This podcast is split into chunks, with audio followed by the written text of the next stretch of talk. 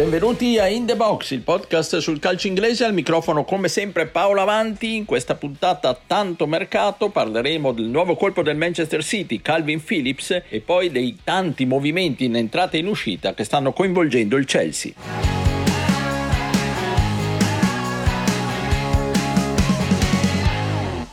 So, the breaking transfer news. Manchester City have agreed a deal with Leeds to sign Kalvin Phillips. Now, we're told the fee is between £45 and £50 million.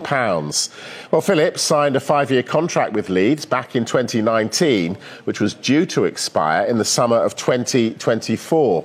The Premier League champions, though, have made their move, and the signing will bolster their central midfield following Fernandinho's decision to leave the club. Esploso nel Leeds di Bielsa, arrivato persino in nazionale, Kalvin Phillips ora approda alla corte di Pep Guardiola al Manchester City. Ne parliamo con i miei abituali compagni di viaggio, Stefano Cantaluppi. Ciao Stefano. Ciao a tutti, bentrovati. E da Londra, Pierluigi Giganti. Ciao Pierluigi. Ciao a tutti. Ma ne parliamo anche con il collega Carlo Pizzigoni. Ciao Carlo. Ciao a tutti. Carlo, è stato quasi inevitabile coinvolgerti. Phillips passa da Bielsa a Guardiola, i tuoi ultimi due libri sono stati uno dedicato a Bielsa e l'ultimo a Pep Guardiola, quindi solo tu puoi illuminarci. Un passaggio di consegne, insomma. Esatto, un passaggio di consegne. E insomma, la prima domanda che ti faccio, non più che una domanda, è ti invito a parlare di uno dei capolavori, a mio avviso, fatti da Phillips, da Bielsa a Leeds, che è stato il lancio di questo ragazzo, e poi però la domanda che si fanno tutti: gli manca ancora qualcosa per essere all'altezza del City e servirà il miglior Guardiola per fargli fare il definitivo salto di qualità, o è già pronto?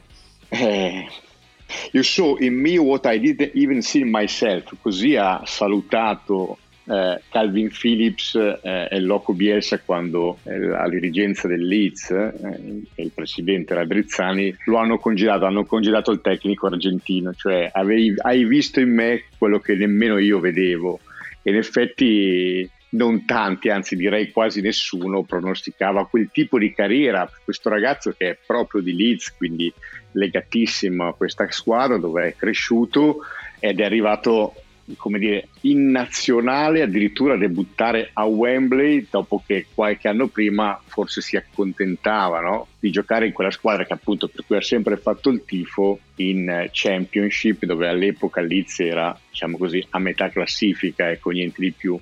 L'incrocio con Bielsa ha cambiato davvero la vita, io dico professionale, ma ci sono tante testimonianze, e anche la parola di Kalvin stesso.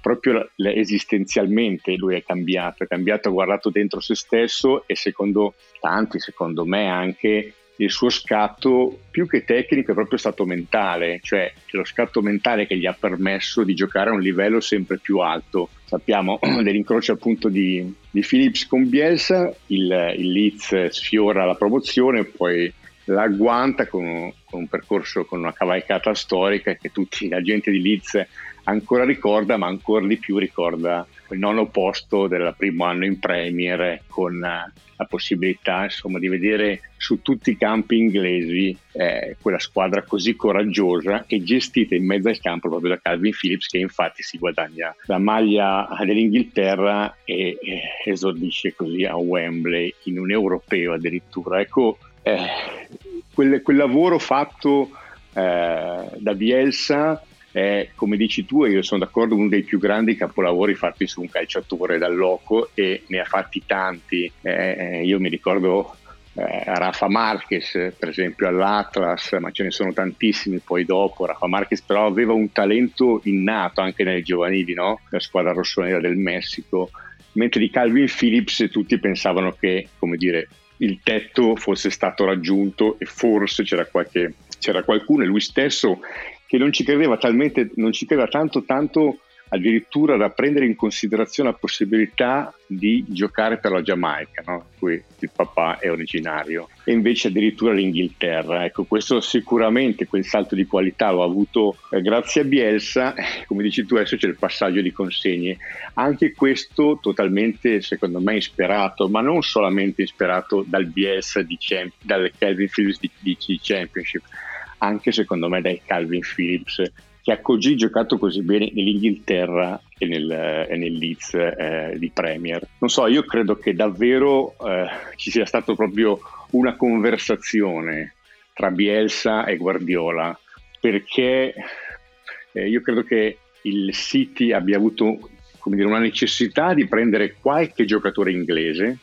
Ricordiamo che in questa finestra di mercato è uscito Sterling, e in qualche giocatore inglese c'è sempre un po' necessità, anche questo si spiega un po' l'acquisto così alto di Grealish per una squadra di così poco appeal all'interno del mondo britannico, e quel giocatore è stato individuato in Phillips. Sicuramente secondo me sarà un giocatore di backup, ma avrà secondo me i suoi minuti, e credo che li avrà dopo che proprio Bielsa e Guardiola hanno parlato delle caratteristiche dell'uomo Phillips, di quello che può dare. Ricordiamo che è un 95, quindi diciamo è nel pieno della sua carriera calcistica, e credo che un contributo sicuramente lo potrà dare. Ecco, Stefano, tu che ne pensi? Pensi che sarà pronto, si ritaglierà il ruolo di cui parlava Carlo? Come lo vedi?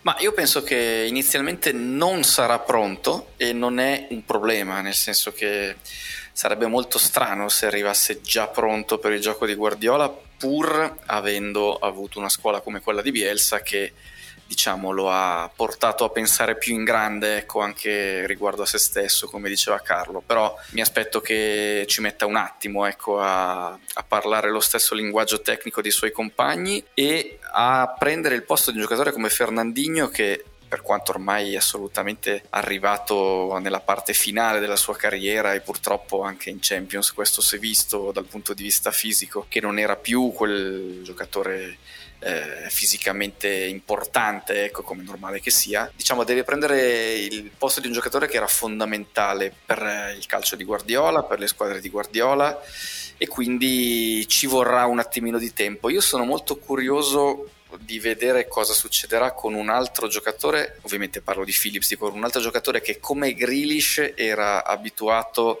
ad avere un po' le chiavi della città nel posto in cui giocava, perché Phillips a Leeds ovviamente era un ragazzo del posto, ecco, c'è assolutamente un White al 100%, come Grealish aveva completato la sua formazione prima di arrivare nel professionismo con l'Aston Villa, e poi ovviamente era diventato grande l'Aston Villa. Con Grealish l'operazione è riuscita a metà, dopodiché se fosse entrato quel pallone al Bernabeu probabilmente staremmo parlando di un grandissimo colpo, di un acquisto straordinariamente azzeccato perché portava il City in finale. Insomma, poi le cose vanno sempre viste un po' con gli episodi, però indubbiamente con Grealish l'operazione, volendola guardare un pochino più nel suo complesso, è riuscita sì e no, insomma è riuscita a metà, e soprattutto è riuscita a metà rispetto al grosso investimento che è stato fatto.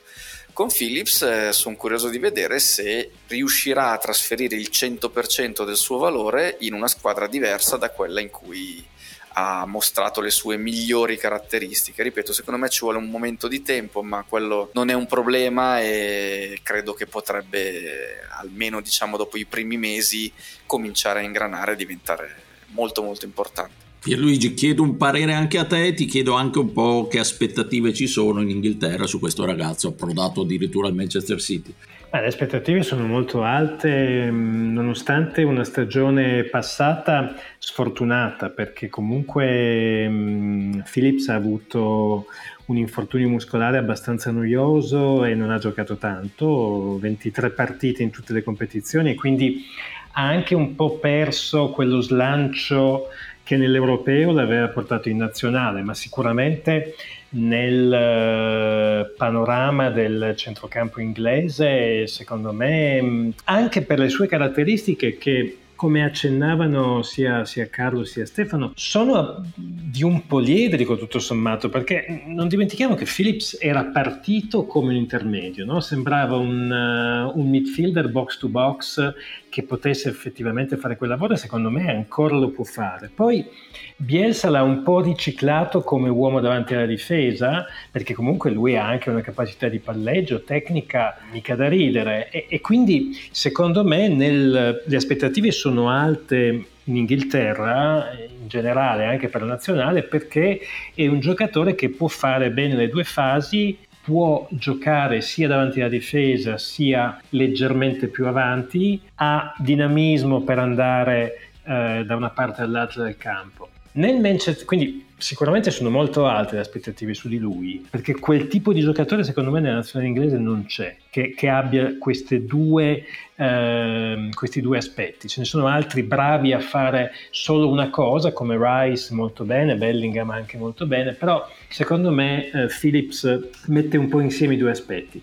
Al City secondo me sarà dura per lui, almeno inizialmente, perché comunque... Insomma ragazzi, giocatori che arrivano in una top e in una top complicata come il Manchester City e subito fanno 40 partite all'anno tra tutte le competizioni, ce ne sono veramente pochi. Cioè, uno dei pochi che mi ricordo che ha avuto questo ingresso fenomenale è stato Van Dijk al Liverpool, rimanendo alle grandi, però...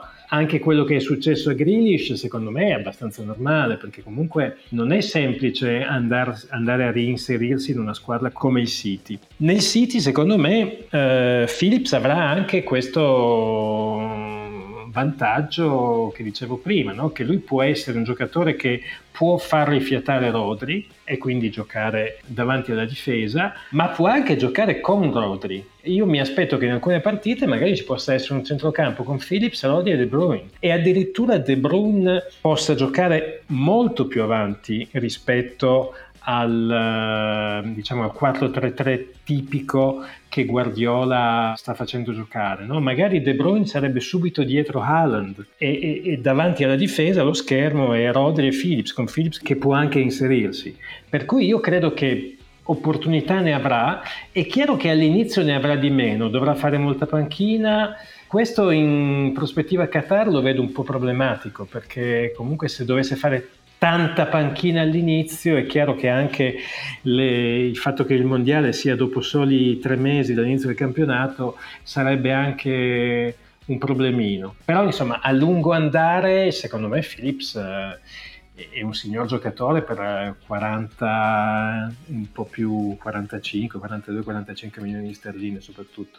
Ecco, chiudendo questo capitolo torno da Carlo. Carlo, tu prima parlavi di un po' l'obbligo in qualche modo che ha il Manchester City di comprare dei giocatori inglesi, ed effettivamente giocatori inglesi che non sembrano proprio la tipologia di giocatore proprio da Guardiola. Grealish, ne abbiamo parlato tante volte in questo podcast, adesso parliamo di Phillips, lo stesso Sterling, giocatori che forse fanno un po' più di fatica rispetto ad altri ad adattarsi al gioco di Pep. Sei d'accordo? Ma io ti dico che secondo me, allora, questa cosa degli inglesi nel City è una percezione un po' che io onestamente, conoscendo un po' l'entourage, non mi è mai stata detta chiaramente, nel senso che loro cercano ovviamente giocatori forti e ovviamente l'anno scorso pensavano di avere in mano proprio l'inglese, forse uno dei più forti, cioè erano sicuri di arrivare a Kane e sembrava tutto apparecchiato, e questa cosa avrebbe così anticipato di un anno la Guardiola con un numero 9, ma è una cosa che cercava da almeno 2 anni.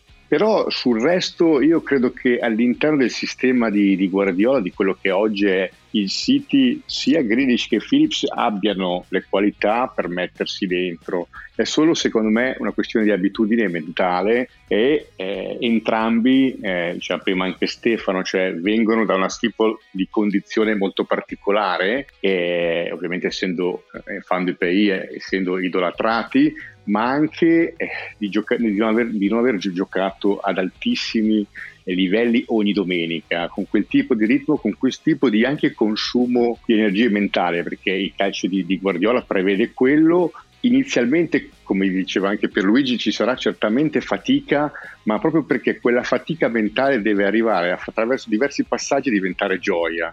E il giocatore deve assumere questo, deve avere il piacere di giocare. C'è un passaggio intermedio e quella è un momento magari così di fatica, però dopo se si arriva allo stadio successivo e tu sei completamente dentro il gioco. Io credo che sia con Grealish che con Phillips vogliano arrivare a questo passaggio. Non sarà così facile, sicuramente non sarà così immediato, ma credo che ci abbiano visto anche delle qualità tecniche umane che possa portarli lì, e quindi io penso che possa giocare in diversi ruoli. Non dimentichiamo che addirittura giocò anche se in emergenza era centrale difensivo nel Leeds, quindi abituato anche a difendere in maniera aggressiva oltre la metà campo con Bielsa e a difendere con tanti metri di campo alle spalle.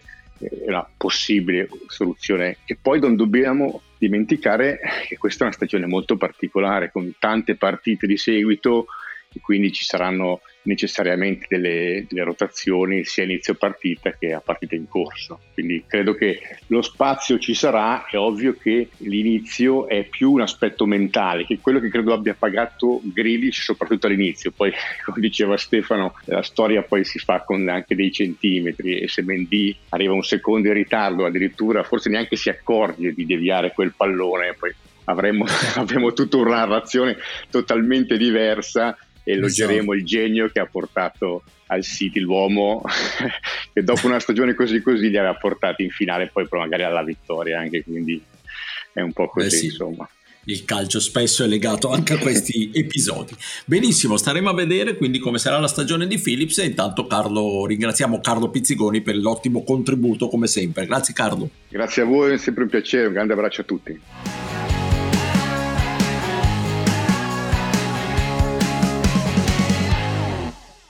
Resistance. Oh, in goes Sterling. He's done it. Within 90 seconds of the restart, Raheem Sterling gets his first City goal. And just look what it means to him.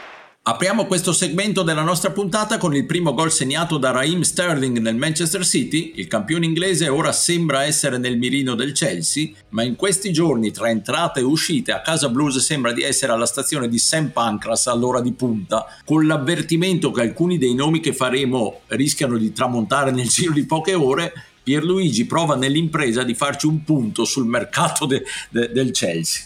Mamma mia, mi dai un compito terribile. Ovviamente in tempi brevi, naturalmente. Sì, perché in realtà al Chelsea sta cambiando veramente tutto, no? Perché adesso parliamo di giocatori, ma forse dobbiamo partire un po' più in alto, perché il presidente storico, che è Bruce Buck, che era uno dei fedelissimi di Abramovich, se n'è andato. È stata allontanata anche Marina Granovskaya, che è un'altra figura molto legata all'oligarca russo, che però si pensava nel breve termine potesse rimanere. E ora, un po' a sorpresa, il nuovo proprietario, che è Todd Boehly, è lui che sta agendo sul mercato, è lui che sta facendo anche da direttore sportivo, perché un direttore sportivo non c'è. Si fanno anche qua tanti nomi: Edwards, che è appena uscito da Liverpool, Mitchell del Monaco, Maxwell, che Tuchel ha già allenato al PSG, l'italiano Berta dell'Atletico Madrid.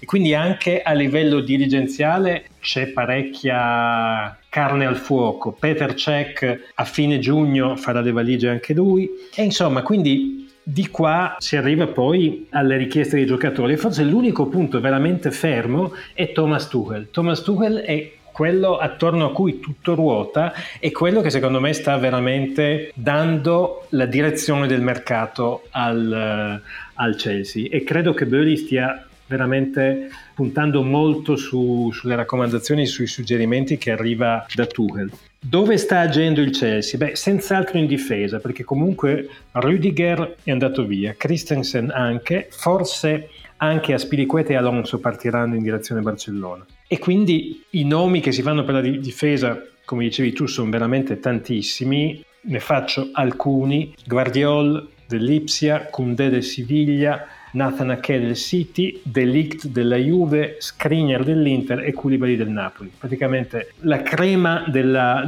difesa europea. Ma non è solo in difesa che il Chelsea vuole rafforzarsi, perché l'attacco di questa stagione non ha per nulla convinto, non solo per Lukaku, che come sappiamo è già ripartito almeno in prestito, perché anche Werner, anche Ziyech e anche Pulisic non hanno convinto, o almeno hanno convinto soltanto a sprazzi. Quindi tutti e tre sono in odore di partenza, e per Werner e Ziyech si parla anche di mete italiane, Juventus e Milan. Sul fronte offensivo, i giocatori su cui sta puntando il Chelsea, anche qua sono tanti. Come dicevi tu, Paolo, Sterling sembra quello veramente verso il quale i Blues siano maggiormente interessati. Si parla di un'offerta in arrivo da una 50 milioni di sterline, e credo che Sterling sia un attaccante che vada bene per il gioco di Tuchel, che non vuole carri armati, che non vuole giocatori, diciamo, centravanti vecchio stile, ma vuole più giocatori che siano in grado di muoversi su tutto il fronte offensivo, e Sterling secondo me da questo punto di vista farebbe un buon lavoro, ma poi ci sono altri nomi, c'è Rafinha del Leeds, stando anche sugli attaccanti più esterni, c'è Nkunku il francese del Red Bull Lipsia, Richarlison e Ousmane Dembélé, e poi c'è addirittura il sogno Lewandowski, anche se arrivare al polacco è abbastanza complicato perché lui ha una voglia matta di andare a Barcellona, come tutti sappiamo. Però insomma tantissimo si muove, spero di aver fatto un summary non esageratamente lungo, ma era abbastanza complicato. No, sei stato perfetto, Stefano. Dunque tanti cambiamenti anche a livello societario, come ci ha detto Pierluigi, però appunto sembra che il Chelsea abbia tutte la solidità e quelle armi finanziarie per stare al vertice. Quando c'è stato l'addio di Abramovich non si era così sicuri di questo. L'unico punto debole potrebbe essere proprio il fatto che Tuchel avrà bisogno di un po' di tempo per far funzionare una macchina completamente nuova e rivoluzionata. Sì, però rispetto alla stagione scorsa almeno si parte senza l'equivoco Lukaku, per il quale io non me la sento di dare tutte le colpe a Lukaku, ecco, anche se poi ovviamente lui non ha gestito assolutamente bene neanche dal punto di vista comunicativo il problema che si era venuto a creare, cioè quello di non essere perfettamente inserito nel gioco di Tuchel. Diciamo che in questa stagione io mi immagino un Tuchel che riesce a dare un'impronta di nuovo più simile al suo calcio, diciamo senza troppe variazioni, perché Lukaku era una variazione sul tema e doveva essere un'opzione in più, quella diciamo di avere una fisicità, uno sfondamento diverso, ecco, in certi tipi di partite, e non è riuscito ad amalgamarlo bene, non nel gioco di una singola partita ma nel gioco di un'intera stagione. Quest'anno può rimettere le cose in ordine, c'è da dire che lui è andato molto bene anche subentrando, ecco, Tuchel a Lampard, ed è riuscito subito a dare un'impronta basata inizialmente sulla tenuta difensiva e poi piano piano su tutto il resto. Adesso ha la possibilità di rimettersi lì e rifare le cose da zero. C'è da dire una cosa che viene sempre un po' sottovalutata: è vero che il Chelsea ha avuto un sacco di problemi poi dopo per tutte le vicende legate ovviamente ad Abramovich, però i primi problemi che ha avuto nella stagione scorsa sono stati problemi di Covid, nel senso che ha avuto una serie infinita di casi, oltre agli infortuni ovviamente, ma proprio a livello di positività da coronavirus, ha avuto molti problemi a schierare spesso e volentieri una panchina all'altezza della situazione, perché c'erano tanti giocatori fuori e anche titolari non erano gli 11 migliori possibili. Ora io non ho idea di come il Covid potrà nuovamente influenzare, ecco, le scelte degli allenatori all'inizio dei prossimi campionati. Temo che ce ne stiamo dimenticando un po' tutti troppo in fretta, ecco, perché magari per fortuna non si hanno più o non si hanno così spesso dei casi gravissimi, ma si hanno molti contagi, comunque fanno in fretta a crescere, però insomma quello è un problema che il Chelsea ha avuto più di altre squadre secondo me nella stagione scorsa. È auspicabile almeno per i Blues che questa cosa non succeda, e poi sono molto curioso perché insomma è veramente un porte girevoli in questo momento. Pierluigi ha fatto molto bene il recap di quello che sta succedendo. Mi sembra che la policy sia quella di non trattenere i giocatori scontenti, e quindi oltre a Lukaku c'è Ziyech, che è un giocatore inseguito in questo momento anche dal Milan, che è un altro di quelli che potrebbero andare, e vediamo insomma. Sono curioso di vedere che tipo di giocatore arriverà. Secondo me Sterling molto adatto, Rafinha non lo so, però già Sterling secondo me all'attacco farebbe fare qualcosa di diverso rispetto a quello che hanno adesso.